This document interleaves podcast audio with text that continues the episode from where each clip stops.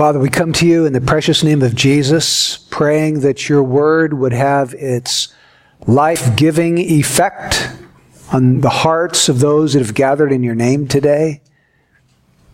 Lord, you love these precious people. You sent Christ to die for them. You've redeemed them by blood. And so, Lord, I know that it is your intention to bless them today, to build them up, to strengthen them. So, Lord, would you take your holy word and would you enable me to bring forth the meaning of this text that would give life through Jesus Christ? It's in his name we pray. Amen. From the very beginning of Christianity, there have been two false forms of deadly Christianity. Two false forms licentiousness and legalism. Now, licentiousness basically tells us that we ought to continue in sin that grace might increase. Licentiousness loves to emphasize the infinite grace of God and that it's really not that important how we live because God's grace covers it. God's grace forgives it. God cleanses us from all sin, and so really it's not that important whether you live a holy life or not. But my friends, that's a lie. Because the Bible tells us in Hebrews 12 14 that we are to pursue holiness without which no man will see the Lord. So holiness is vital, not as the means of obtaining salvation, but as the fruit, demonstrating that true salvation has been received. So that's licentiousness on the one hand. It's a deadly false form of Christianity. But there is an equal and opposite other deadly false form of Christianity, and that's legalism. And I want to give you my definition of legalism. This, I spent some time this week thinking and writing, and this is what I came up with. Legalism is the performing of divine or man made rules to achieve or to maintain a right standing with God. Let me say that again. Legalism is the performing of divine or man made rules to achieve or to maintain a right standing with God.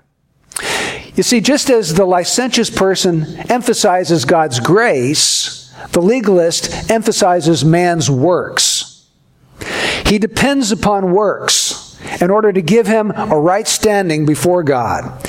And not only does he emphasize works, but he takes a list of rules and regulations that he has come up with and he legislates that list on everybody else. It's not good enough for him to have this list of rules and regulations as his own personal convictions, but he feels it necessary to lay those convictions on every other Christian, and if they don't measure up to his standards, then they are to be condemned, then they are to be judged and to be criticized. So he takes his own lists of rules and regulations, he invests them with divine authority, and he says, These are God's rules, these are God's regulations. And if you don't meet these or keep these, then you're subpar. You're not quite there. You don't quite have that right standing with God. And I, I, can give you some examples of the way we do this. Some people take the King James Version of the Bible and they say that is the only authorized version of the Bible. And if you don't use that particular version of the Bible, uh, you're just not with it. You're missing something. You're, you're, you're missing out. So if you use the English Standard Version, like Sean was reading from earlier today, and I often use the New American Standard, then you're, you're not there. Or another one would be how long men wear their hair. If it's not cut so that it's above the ear, then that's wrong. There's something really wrong with that picture. You're sinning in the sight of God. Or perhaps for a woman, it would be what is she wearing? Does she wear pants? Or does she wear dresses? You see, and there is a real emphasis that a woman's got to wear a particular kind of clothing in order to be have that right standing with God. For other people, it's alcohol. Their rule is that you may never touch a drop of alcohol at all, ever. And they take that rule and impose it upon everybody else. Or for somebody else, maybe it's watching any movies that are not G rated. Or for somebody else, maybe it's uh, if you wear makeup, well, then you've crossed the line. And that's a rule that you should never break as a true godly Christian. Never wear makeup for a woman. Or for other people, it's how much time they spend in devotions. They have a certain amount of time that they've come up with. Maybe it's 15 minutes or 30 minutes or an hour. And they've got to spend that much time in Bible reading and prayer. And if they don't do that, and if other Christians don't come up to that standard, then there's something wrong with that individual's spiritual life. That's the legalist. And in the first century, as always, there were legalists. Anybody know the names of the legalists in the first century? What were they called? The Pharisees. They were the Pharisees. And they were the arch enemies of Jesus Christ. Jesus had some pretty brutal things to say about the Pharisees in Matthew chapter 23. We'll look at a few of those later. We're going to be looking at two stories in Luke chapter 6 where Jesus and the Pharisees collide. Jesus really takes them on. He goes for the jugular when it comes to these Pharisees. And we're going to see that what they collided on was their understanding and interpretation of the Sabbath day. This was a huge deal to the Pharisees. And Jesus seemed to always be getting in trouble because he didn't observe the Sabbath in the way that the Pharisees thought he should. So there's two stories here. The first story is in verses 1 through 5. And the people that are supposedly breaking the Sabbath here are the disciples of Jesus. In the second story, Jesus himself is the one who breaks the Sabbath. The first story takes place in a grain field. The second story takes place in a synagogue. And so we want to take a look at these two incidents in the life of Jesus related to the Sabbath, where Jesus and the Pharisees have this head on collision and see, first of all, the character of the Pharisee. And let's just remove the word Pharisee for right now. Let's talk about the character of the legalist so that we can make application today in the 21st century. And then at the end, we're going to take a look at the character of Jesus. And they're miles apart. So, first of all, the character of the legalists. We're going to see the deadly effects of legalism. And folks, this isn't just something that we can point our fingers at somebody else and say, well, that guy's a legalist. There are probably going to be many times in our own life as Christians where we will subtly slip into a legalistic way of approaching our spiritual life. And we need to recognize that and repent of it because it's not helpful and it's not life giving, it's deadening. So, the character of the legalist. Number one, legalists are critical. They're critical. Look at chapter 6, verses 1 and 2. On a Sabbath, while he was going through the grain fields, his disciples plucked and ate some heads of grain, rubbing them in their hands. But some of the Pharisees said, Why are you doing what is not lawful to do on the Sabbath? So let's reconstruct the situation. This is the Sabbath day. Jesus and his 12 disciples are walking through a grain field. They're probably on their way to a synagogue because it was Jesus' custom to worship in the synagogue on the Sabbath day. As they're going along, his disciples are hungry. Perhaps they'd run out of food. If they hadn't eaten anything, they're hungry. And so they snip a few heads of grain as they're going along. They need to remove the holes of that grain, so they rub it in their hands. They blow it, those holes blow away, and they take the kernels, pop them in their mouth, and they eat them. They have to admit that was a pretty healthy snack. It's organic, number one, it's low fat, it's high fiber. It's a perfect health food snack, isn't it? Now, you might say, well, weren't they stealing? They were stealing from someone else's grain field? Well, actually, no. In the law of Moses, God had given permission for people as they were passing, passing through their neighbors' fields or grain fields to be able to eat a snack along the way. And if you think I'm making this up, let me just show you. Deuteronomy 23, verse 24 and 25. This is the law. When you enter your neighbor's vineyard, then you may eat grapes until you are fully satisfied. But you shall not put any in your basket. So don't take any home with you, but just eat while you're going through the field. When you enter your neighbor's standing grain, then you may pluck the heads with your hand. Exactly what his disciples were doing. But you shall not wield a sickle in your neighbor's standing grain. In other words, don't take your farm equipment over there and harvest all of his grain and then sell it at the market. Don't do that, but you can take a few heads of grain and have a snack while you're passing through his yard. Okay, so that's exactly what the disciples were doing. Who could possibly object to the disciples eating a few kernels of grain as they're passing on their way to church, on their way to the synagogue one day? Well, the legalists would object to that. The Pharisees, you see, there were 39 major categories of things you had to refrain from on the Sabbath day. 39 of them. And with each of those 39 major categories, there were dozens and dozens of specific rules and regulations that pertain to those big 39 categories. Well, according to the Pharisees, they had just broken three of those 39 categories. They had reaped, they had threshed, and they had winnowed. When they plucked the heads of grain, that was reaping. When they rubbed them in their hands, that was threshing. And when they blew the chaff away, that was winnowing. And that's not all. There were 24 chapters on specific Sabbath laws in the Talmud, which is the Jewish collection of rules and regulations that the rabbis had collected over the centuries. 24 chapters. And there was one rabbi who spent two and a half years studying one chapter.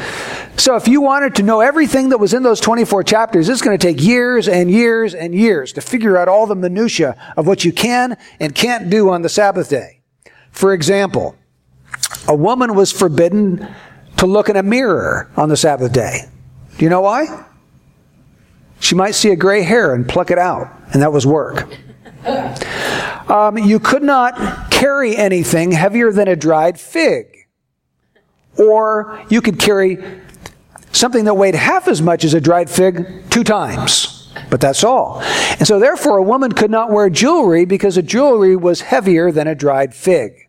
I'm not making these up, folks. this was in the Jewish writings.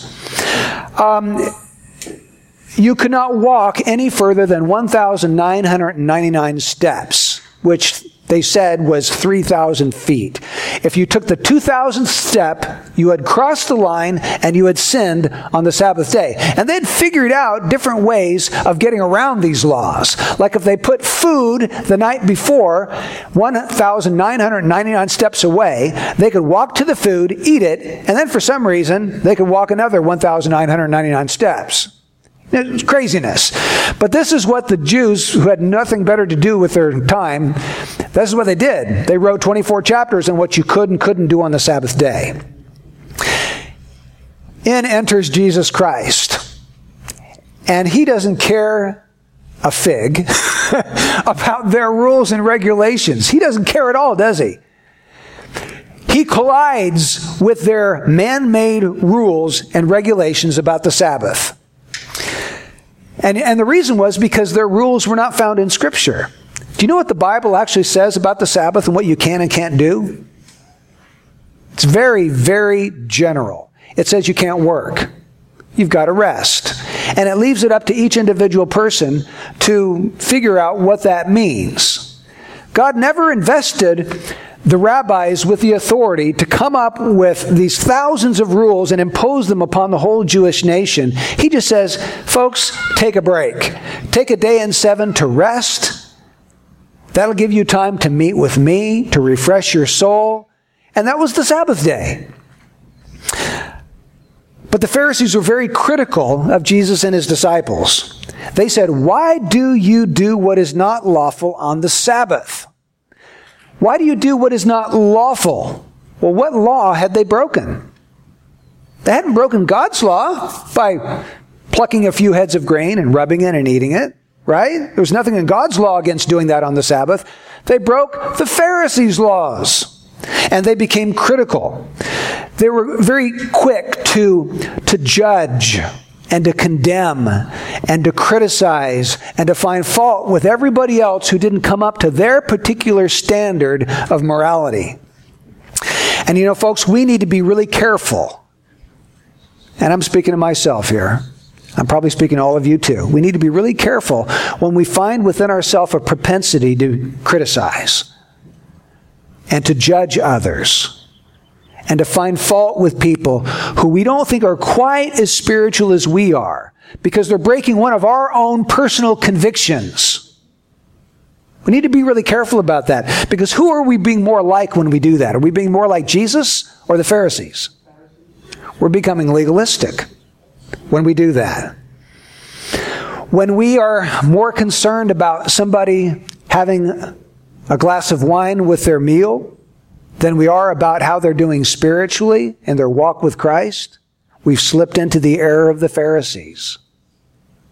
When we're concerned about somebody who's going to a PG movie and that bothers us and we feel like, man, I've got to speak to that person. They've crossed my personal conviction. Or when we've, heavens forbid, somebody starts using something other than the King James Version of the Bible. And that really, really bugs us. And we feel, man, I've got to talk to that brother. We're slipping into a legalistic spirit.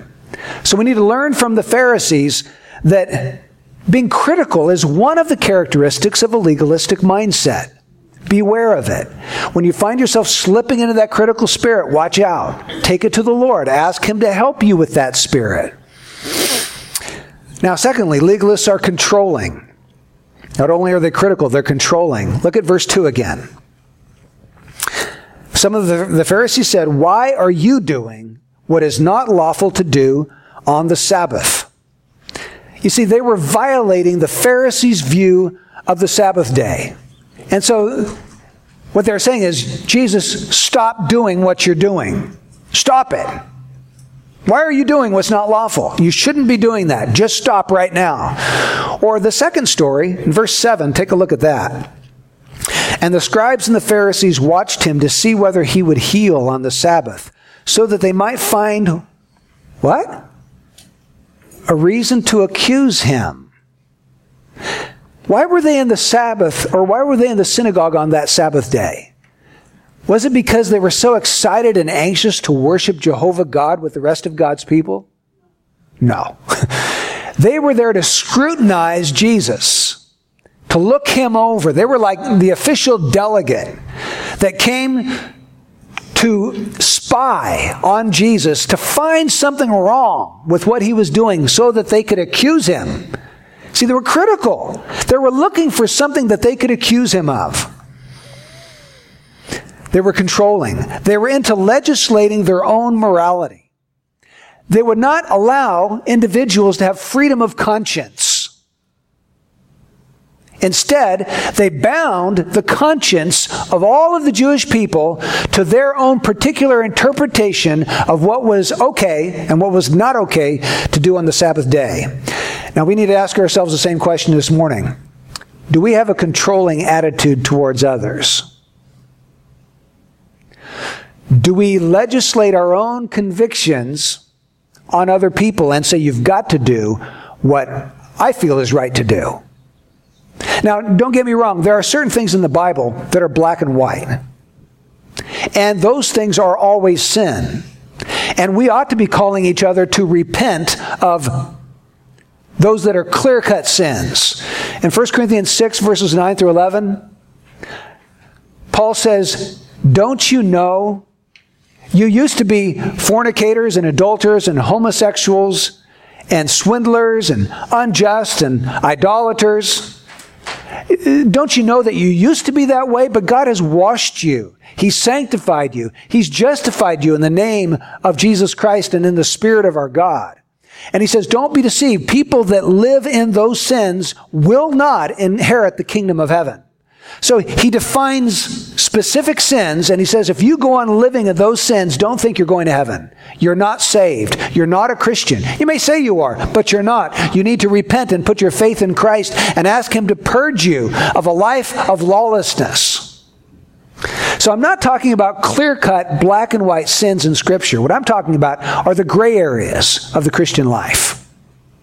Things that the Bible doesn't give us specifics about, that we need to give other people liberty and freedom and grace to work out in their own lives.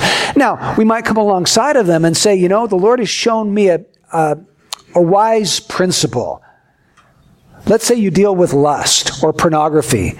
Here's some wise principles that I've found to be able to overcome that particular sin. And we sit down with a brother or sister and we help them with these issues. That's good. But when we come up with rules and regulations and say, if you don't do this, or if you do this over here, you're in sin and you're not accepted by God, we've crossed the line. And we begin to be just like the legalists of the first century. We start to control people and make them to conform to our own personal convictions. You know, Romans chapter 14 was written to deal with issues just like this. There were people in the first century that had questions about whether it was okay to eat meat sacrificed to idols or not. They had questions about is it okay to drink wine or not? Is it okay to observe certain days as special holy days? Or should we observe every day as holy to the Lord? And so Paul in Romans chapter 14 basically says, don't judge each other on those issues. If someone drinks wine and someone doesn't, the one who doesn't shouldn't look down their noses at the one who does, and the one who does drink wine shouldn't judge the one who doesn't. They should accept one another, that God is working in both of their lives. In fact, in Romans 14, verse 4, this is what Paul says Who are you to judge the servant of another? To his own master he stands or falls, and he will stand, for the Lord is able to make him stand. I love that verse. God is working in all of His people. And if we are getting off track or in sin, the Lord, through His Holy Spirit, is fully able to correct us and get us back on track. And He will do that. He will enable us to stand. Who are we to judge the servant of another? So legalists not only are critical, but they're controlling. So if we find ourselves to be kind of a controlling person, trying to manipulate others to do what we think is right and what we think is wrong. On secondary gray issues, we need to stop and think about what we're doing. We're following the path of the Pharisees at that point. Thirdly, legalists are cocky. They're cocky. They're not only critical and controlling, they're cocky. And I mean by that, they're proud. They're unteachable. Why do I think that? Well, let's look back at the text. Verse 2. Why are you doing what is not lawful to do on the Sabbath? You see, these Pharisees were absolutely sure that they had the right interpretation of what you could and could not do on the Sabbath. They were convinced that they were right and that Jesus was wrong, and they set out to correct him. And that's the nature of a legalist. He's absolutely sure that he's right. And there's nothing you can say to convince him otherwise because he's unteachable. He can't be taught. Someone who knows that they're right and is absolutely convinced that they're right, you can't teach them a thing. They're not open to discussion. Now, instead of coming to Jesus and saying, Well, you know, Lord, I, I, I never considered what you've just said about 1 Samuel 21 and how David and his men ate the showbread on the Sabbath and only the priests were supposed to eat that. You know, that's, that's a new thought for me. Maybe I should take that to the Lord and pray about that and consider it. And maybe my view of the Sabbath is not quite right. And that's what they should have done. Jesus is the master teacher. Here are these Pharisees who think they've got everything just exactly right. All their T's are crossed and their I's are dotted and everything's just right. But no, they had this proud, cocky, conceited spirit where they couldn't be taught, even by Jesus. God in human flesh comes down and tries to teach men, and men are too proud to listen to God. That's what was taking place. Instead, they accuse and condemn him. Look at what takes place in verse 7. The scribes and the Pharisees watched him to see whether he would heal on the Sabbath so that they might find a reason to accuse him.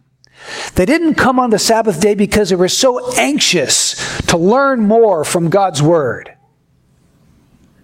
They didn't come humbling themselves before God, repenting of sin, asking God to give them more light so that they can demonstrate their love for Him through an obedient life. They came for the purpose of finding a reason to accuse Jesus. So they were already sure that they understood the Sabbath. They weren't open to anybody speaking to them at all. They wouldn't listen to Jesus when he tried to correct them. And you know, there are a lot of people like that today. And it's really sad when that happens. I've met a lot of people like that. I mean, why listen to anybody else when you already know the truth, right? When I approach secondary issues that Christians through the centuries have disagreed on, I study the Bible and I try to come up with a firm conviction about what I believe the Bible says. Let's take an example the second coming of Christ. Okay? There's lots of different ideas about that. Dozens and dozens of them. there are four major millennial viewpoints. This might be something you've never heard or discussed before, but you've got amillennialists, postmillennialists, pre, and there's two versions of premillennialists historic premillennialists, and then dispensational premillennialists. And this may mean nothing to you, but let me just suffice it to say there's lots of different viewpoints. And even when you approach the book of Revelation, there are dozens of ways people interpret the book of Revelation. So I know when I try to come to my own personal conviction on what I think the Bible teaches, I know that there's a possibility I might be wrong because smarter men than me have disagreed with me on these views. And more godly men than me have disagreed with me on these views. This doesn't mean that we shouldn't come up with personal convictions on doctrine. We should. We should study the Scripture and try to arrive at what you believe the Scripture is teaching.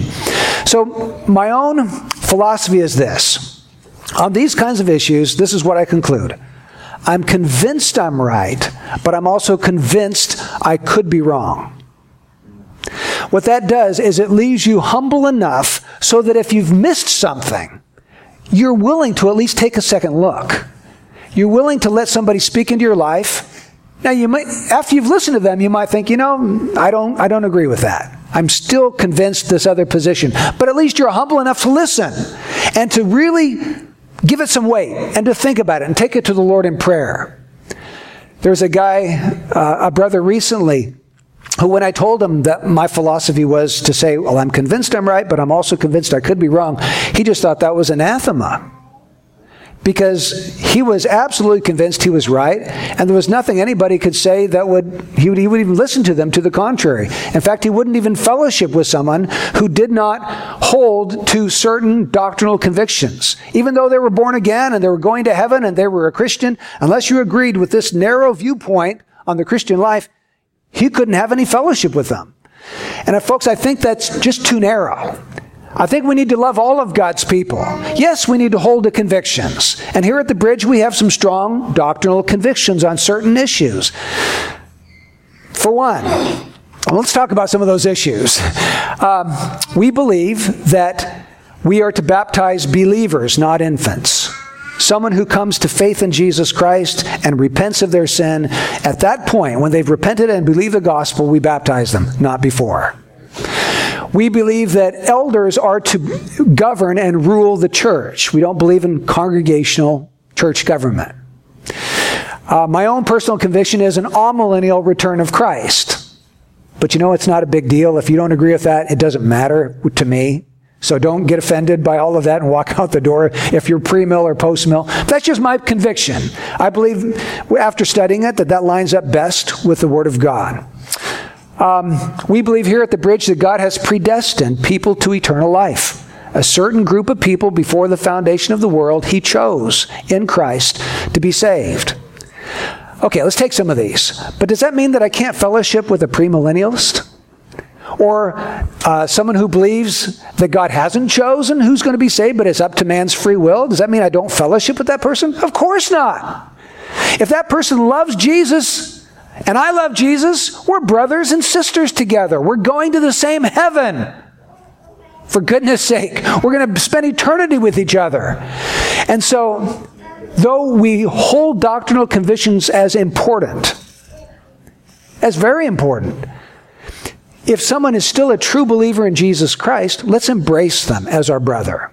And let's hope that if we, God has given us more light than they, that through our fellowship together, God may enable us to be speaking into their life and they can learn something from what He's shown us. And perhaps there are things in that brother's life that He's shown them that we haven't got light on and He's going to be able to help us see a little bit clearer. Do you see the difference? The difference is between not being so cocky like the Pharisees, where they couldn't learn a thing from Jesus, in fact, they rejected anything that he had to say, to being a humble Christian. Being humble with the Word of God, being willing to take another look from somebody and weigh it against the rest of the, the Word of God, the Scriptures. So, who are you more like this morning? The Pharisees or Jesus? Are you willing to be taught? Do you come wanting to be taught, or do you come as a critic of the sermon, trying to find holes in it, things that are wrong with it, so that you can come up and correct the preacher when he's done? it's always fun to have a, a, church full of those people. And folks, you're not that way. I'm not saying anything like that. You guys are the most gracious people I know. You're wonderful. But that can't happen. That spirit of unteachability can take, take root in a church. And so here are the Pharisees. They had become blinded and hardened because they were just unwilling to be taught. They were critical, they were controlling, they were cocky, and fourthly, they were callous. What do I mean by that? This is probably the most deadly effect of legalism because it makes us callous to human need. It makes us uncaring about people. All we care about is our list of rules and regulations and whether you're keeping them or not. We don't care about the hurting and the pain that people are going through. Did the Pharisees care that Jesus' disciples were hungry on the Sabbath day? Did they offer to go to the market and buy some food and bring it back to them? I don't think so. Did they care about that guy with the withered hand? I mean, were they staying up late at night bothered by the fact that it was his right hand that was withered? Did you catch that in Luke? It was his right hand. No doubt he was probably a right handed person. That would mean that it's going to be very difficult for him to make a living. If he was a tanner or a cobbler or a stonemason or a carpenter, you would need that hand to be able to do your work. So here he's out of work. How is he going to provide for his family? That should have caused compassion to well up in these Pharisees' hearts for this person and his family members, his wife and children. I, I, uh, there's no doubt in my mind that that wasn't a concern of theirs. All they were concerned about is is Jesus going to heal on the Sabbath? And if he is, it's wrong. There was no concern for people in their hearts. It had made them callous and unloving and uncaring towards other people.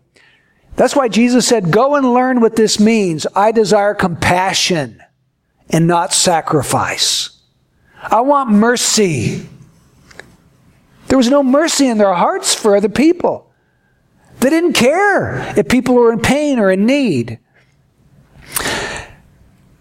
What was their reaction to Jesus? Were they thrilled when Jesus healed this man and start praising God and rejoicing that God had healed him so that he could make a living now? No, the Bible says that they're filled with rage and they began to plot how they could kill him. That was their reaction. Pretty loving thing to do, right? That's where legalism will take you. It will take you to a place where you're not even concerned about people or their needs or their hurts or their pain anymore. You see, we need to be concerned when What's more important to us is whether people are keeping our list of rules or whether they're in pain or hurting. We, we do, when it bothers us more that they don't keep our rules than, than they're hurting, something's wrong in our spiritual life. When it bothers us more that a brother is smoking cigarettes than that he's out of work, something's wrong with us. When it bothers us more that someone uses the New American Standard Version of the Bible than that they have these chronic headaches that won't go away, something's wrong with us. You see, we're, we're participating in a Pharisaic, legalistic spirit where we're not even concerned about people and their needs. Do you see any of these characteristics in your life so far? Critical, controlling, cocky, callous. If you do, it's time to take some of these things to the Lord and ask Him to remove them, to make us like Jesus. And so now I want you to focus on Jesus for a while. We've seen the legalists, we've seen the Pharisees. Let's look at Jesus. Let's go back and take a look at verse 3. They had just said, Why are you and your disciples doing what's not lawful to do on the Sabbath? And Jesus answered them, Have you not read what David did when he was hungry? He and those who were with him? How he entered the house of God, the tabernacle, and he took and ate the bread of the presence, which is not lawful for any but the priests to eat, and gave it to those with him. And he said to them, The Son of Man is Lord of the Sabbath. What Jesus is doing is taking them back to a story that happened in 1 Samuel chapter 21. David and his men are fleeing from Saul. They've come to Ahimelech the priest and they're hungry. Now, there's a lot of men with David. They had, they'd run out of food, and these guys were hungry. It was a real need, a human need. And so David goes to the priest and says, Hey, do you have any bread here? My men are famished. And the bread, the uh, priest says, No, there, there, I don't have any regular bread, but I do have some consecrated bread, some holy bread. And so you see, every Sabbath day, the priests would remove the 12 loaves of bread from the table of showbread, and they'd put 12 hot loaves, freshly baked loaves, on that table of showbread. And each one of those loaves represented the different tribes of Israel. They were to represent God's people. He says, Well, I've got those 12 loaves. I've just removed the old 12 loaves and I've put 12 new loaves. You can have the 12 old loaves if you want. But by doing that, a law was being broken. Leviticus 24, verse 9, said that only the sons of Levi were to eat that particular bread. But we find no word of censure from God. We find the priest endorsing David and his mighty men in eating that special bread. Nowhere in the Bible is this condemned or spoken evil against. And so Jesus says, Have you never read? And that must have galled these guys because they knew every word of the Bible. They had read it hundreds of times. They were experts on the Old Testament. Have you never read? As though you've read it, but didn't you ever take it to heart? That here in the Old Testament, one of God's laws was suspended in order to meet human need. And here you want to bind me with not one of God's laws, one of your stupid, petty, fanatical, little legalistic laws. You want to take one of your convictions and pose it on me and my men. Doesn't come from Scripture. God hasn't said it. You, are the authority, not God, and you want to impose that upon us. Well, look, in the Old Testament, even one of God's laws was suspended to meet human need. It's right then for me to suspend one of your laws, which have no authority whatsoever, in order to meet real human need.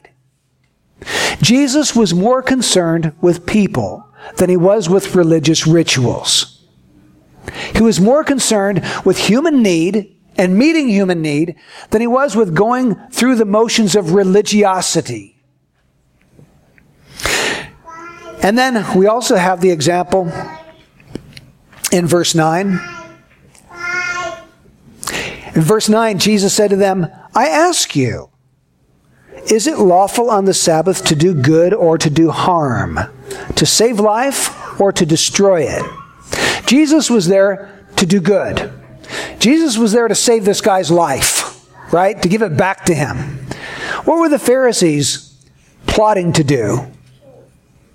To kill him to do harm and to take a life. And so Jesus asked him a question. You tell me, what, what's the right thing to do on the Sabbath? Is it to do good, like I'm about to do, or is it to do harm, like you want to do to me? Is it lawful for me to save a life like I'm about to do to this guy with a withered hand? Or is it lawful to take a life like you want to do to my life?